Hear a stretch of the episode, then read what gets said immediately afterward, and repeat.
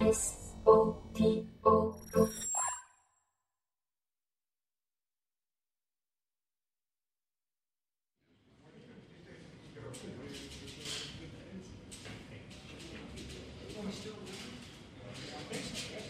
그래서 나는 나중에 그 스페인 경찰관 조셉 디 갈베즈를 직접 만나 면담했다. 예상대로 그는 난폭할 정도의 상상력의 소유자였다. 그는 심지어 거대한 날개의 희미한 퍼덕임과 번뜩이는 눈동자, 나무 저편에서 웅크리고 있는 거대한 흰색 물체까지 똑똑히 보았다고 주장했다. 그러나 나는 그가 토속 신앙이나 미신을 너무 많이 접한 것으로 생각한다. 경찰들이 공포에 질려 멍하니 서 있던 시간은 그리 길지 않았다. 임무가 우선이었다. 광신도들의 수가 거의 100명에 육박했지만 경찰은 무기를 의지해 그 역겨운 의식의 현장으로 뛰어들었다. 이후 5분여 동안 불어닥친 소음과 혼란은 도저히 설명할 길이 없다.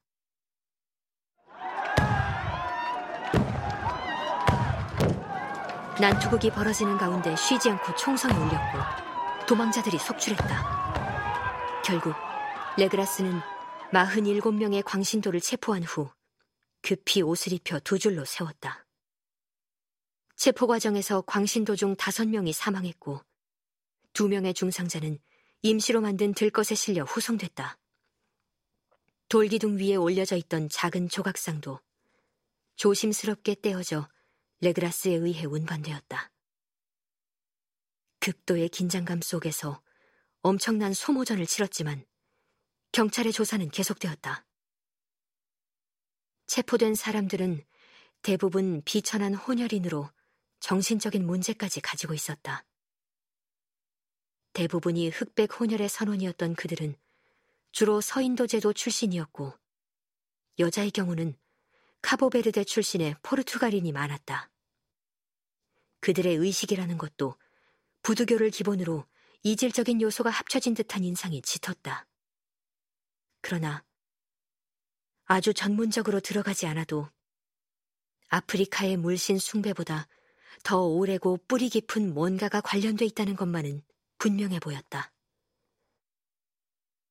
사회적으로는 미천한 신부님에도 그들은 모두 자신들의 신앙에 대해서만큼은 놀라울 정도로 일관된 태도를 보여주었다. 그들이 숭배한다는 Great Old One은 인류의 출현에 앞서 태초의 하늘에서 태어났다는 존재라 했다. Great Old One은 지금 땅속과 바닷속으로 사라진 상태지만 최초의 인류가 그들의 시신을 통해 비밀을 전수받고 지구상에서 결코 사라지지 않을 숭배의식을 치르기 시작했다. 위대한 사제 크툴루가 올 때까지 그 의식은 전 세계에 도처 가장 어둡고 외진 곳으로 숨어들어 언제나 그래왔듯이 앞으로도 존재할 것이라는 이야기였다.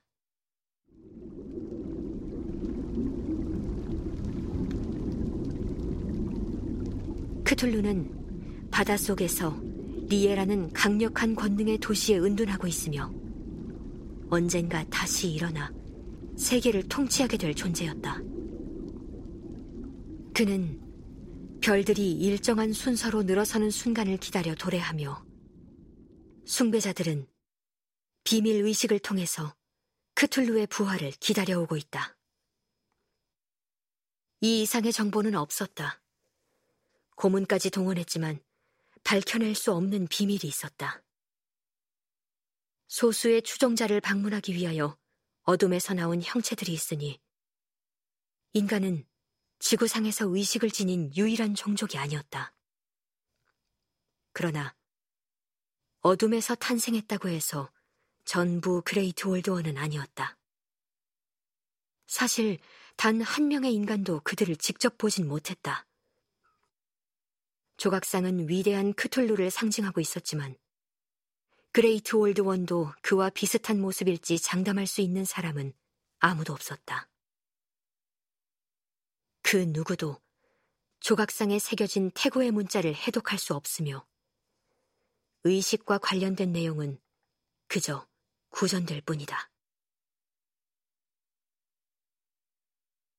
숭배자들이 의식을 올리며 부르는 합창 속의 뜻은 그저 리에의 집에서 죽은 쿠틀루가 꿈을 꾸며 기다린다는 것이었다. 연행된 숭배자 중 제정신이었던 단 두 사람은 교수형에 처해졌고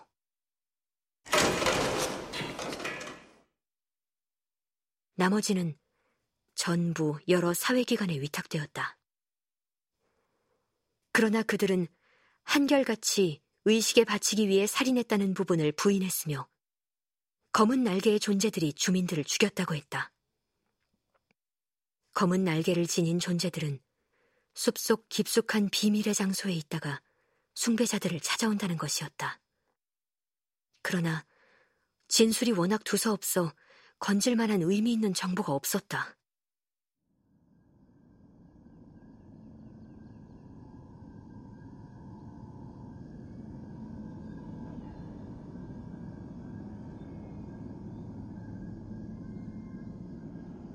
경찰이 주로 의지한 인물은 카스트로라는 나이 지긋한 혼혈인인데 그는 항해를 하다 기이한 항구들에 들른 적이 있으며 특히 중국의 어느 산에서 똑같은 의식을 집행하는 영생의 지도자들과 이야기를 나누었다고 했다.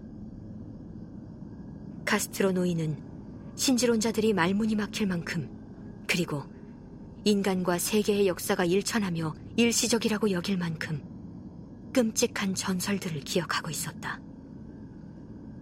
그에 따르면 이 세계엔 그동안 다른 생물체가 지배해왔던 장구한 시기가 존재했으며 그때마다 위대한 도시들이 세워졌다는 말이었다. 영생을 누린다는 중국인들 말로는 세상을 지배해온 생물체 중 일부의 흔적이 태평양 섬들에 있는 거석에서 발견된다는 것이다.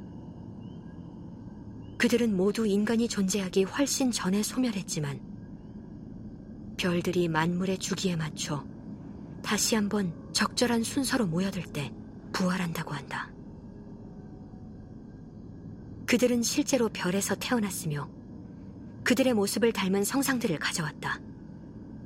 계속 카스트로 노인의 말을 옮겨보겠다.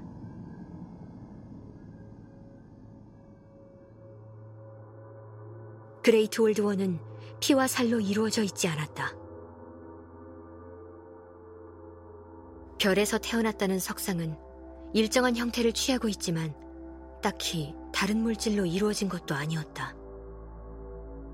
별들이 일정한 형태로 늘어서면 그들은 창공을 뚫고 전 세계를 휘젓고 다니겠지만 별들의 위치가 잘못된다면 살아남지 못한다. 물론 그 살아남지 못한다는 말이 실제로 소멸한다는 뜻은 아니다.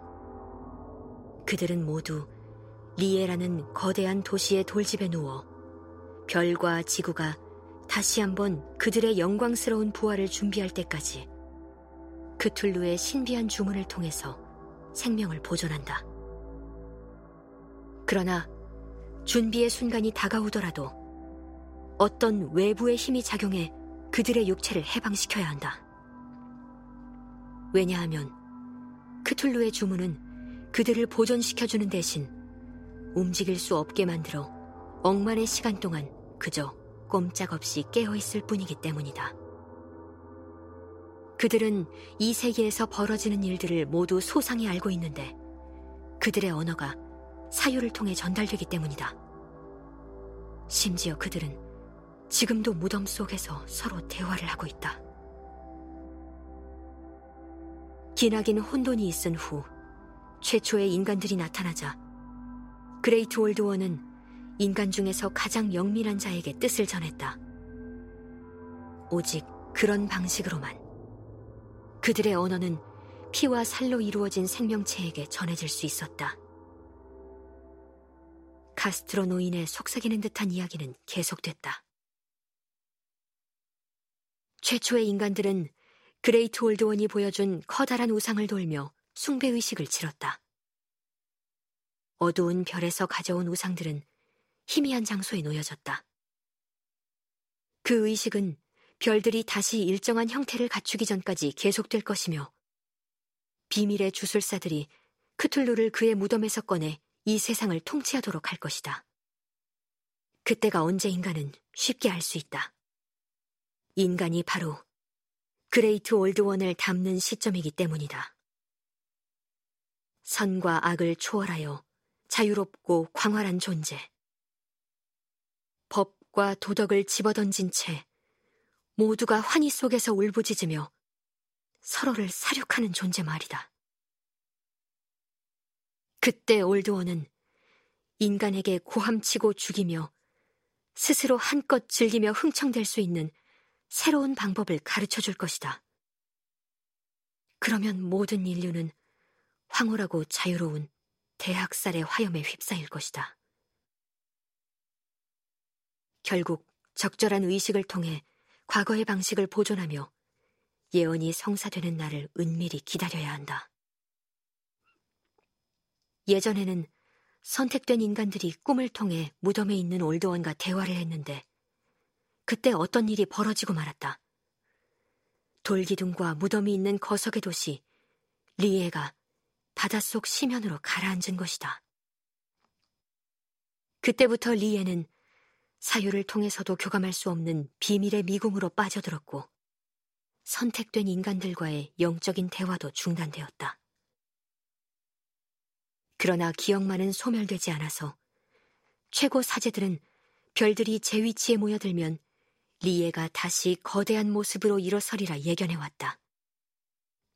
그때 땅 속의 악령들도 함께 지상으로 솟구치며 망각의 해저 동굴에 은폐된 막연한 소문들이 일거의 수면 위로 떠오를 것이다. 그러나 카스트로 노인도 그 소문들에 대해서는 더 이상 말하려 들지 않았다. 그는 서둘러 입을 다물고 온갖 설득이나 회유를 동원해도 그 부분에 대해서만은 침묵을 고집했다. 그는 기둥의 도시라 일컬어질 뿐 인간이 한 번도 범접하지 못한 아이렘이 있다는 아라비아 사막의 한복판 어딘가가 그 의식의 중심지인 것 같다고 말했다. 그 의식은 유럽의 마녀 숭배와는 하등의 관련성이 없으며 철저히 집단 내부에만 알려져 있다는 것이다. 사실 지구상에서 그 의식과 관련된 단서를 언급하고 있는 책도 전무한 형편이었고 영생하는 중국인들의 입을 통해 아랍의 광인 압둘 알하즈레드의 네크로노미콘에서 모호하게나마 그 의미를 찾을 수 있을 거라는 말만 전해지고 있다.